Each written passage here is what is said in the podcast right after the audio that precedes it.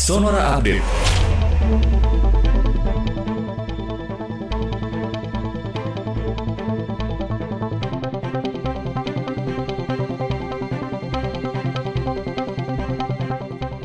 Selamat siang sahabat Sonora. Menteri Keuangan Sri Mulyani Indrawati menyebutkan penerimaan pajak hingga akhir April 2021 telah mencapai 374,9 triliun atau 30,94 persen dari target total untuk tahun ini sebesar 1 1,229,6 triliun rupiah.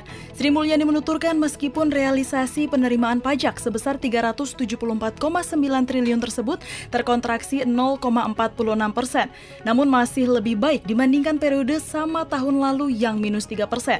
Menurut Menteri Keuangan, berdasarkan seluruh jenis pajak, terdapat indikasi pemulihan meskipun belum semua sektor pulih, sehingga menunjukkan penerimaan pajak ini telah mulai mengalami perubahan arah kepada perbaikan.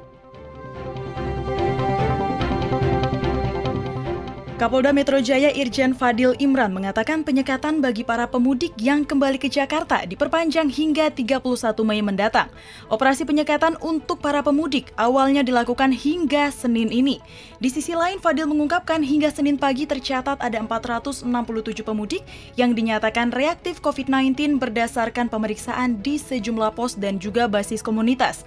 Dari jumlah tersebut, ada sebanyak 75 orang yang dirujuk ke Rumah Sakit Darurat Wisma Atlet Kemayoran Jakarta Jakarta Pusat untuk menjalani isolasi.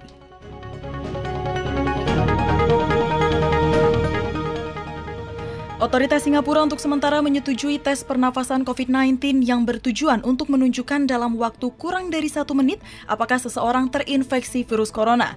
Hal itu disampaikan oleh perusahaan startup lokal yang mengembangkan produk alat tes tersebut. Uji analisis nafas akan dilakukan bersamaan dengan tes cepat antigen COVID-19 wajib saat ini.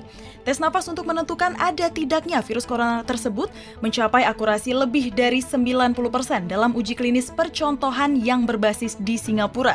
Situs web Otoritas Ilmu Kesehatan Singapura mengkonfirmasi persetujuan sementara untuk alat tes nafas COVID-19 tersebut, yang menurut pihak perusahaan merupakan sistem pertama yang memperoleh otorisasi sementara di Singapura. Demikian Sonora Update.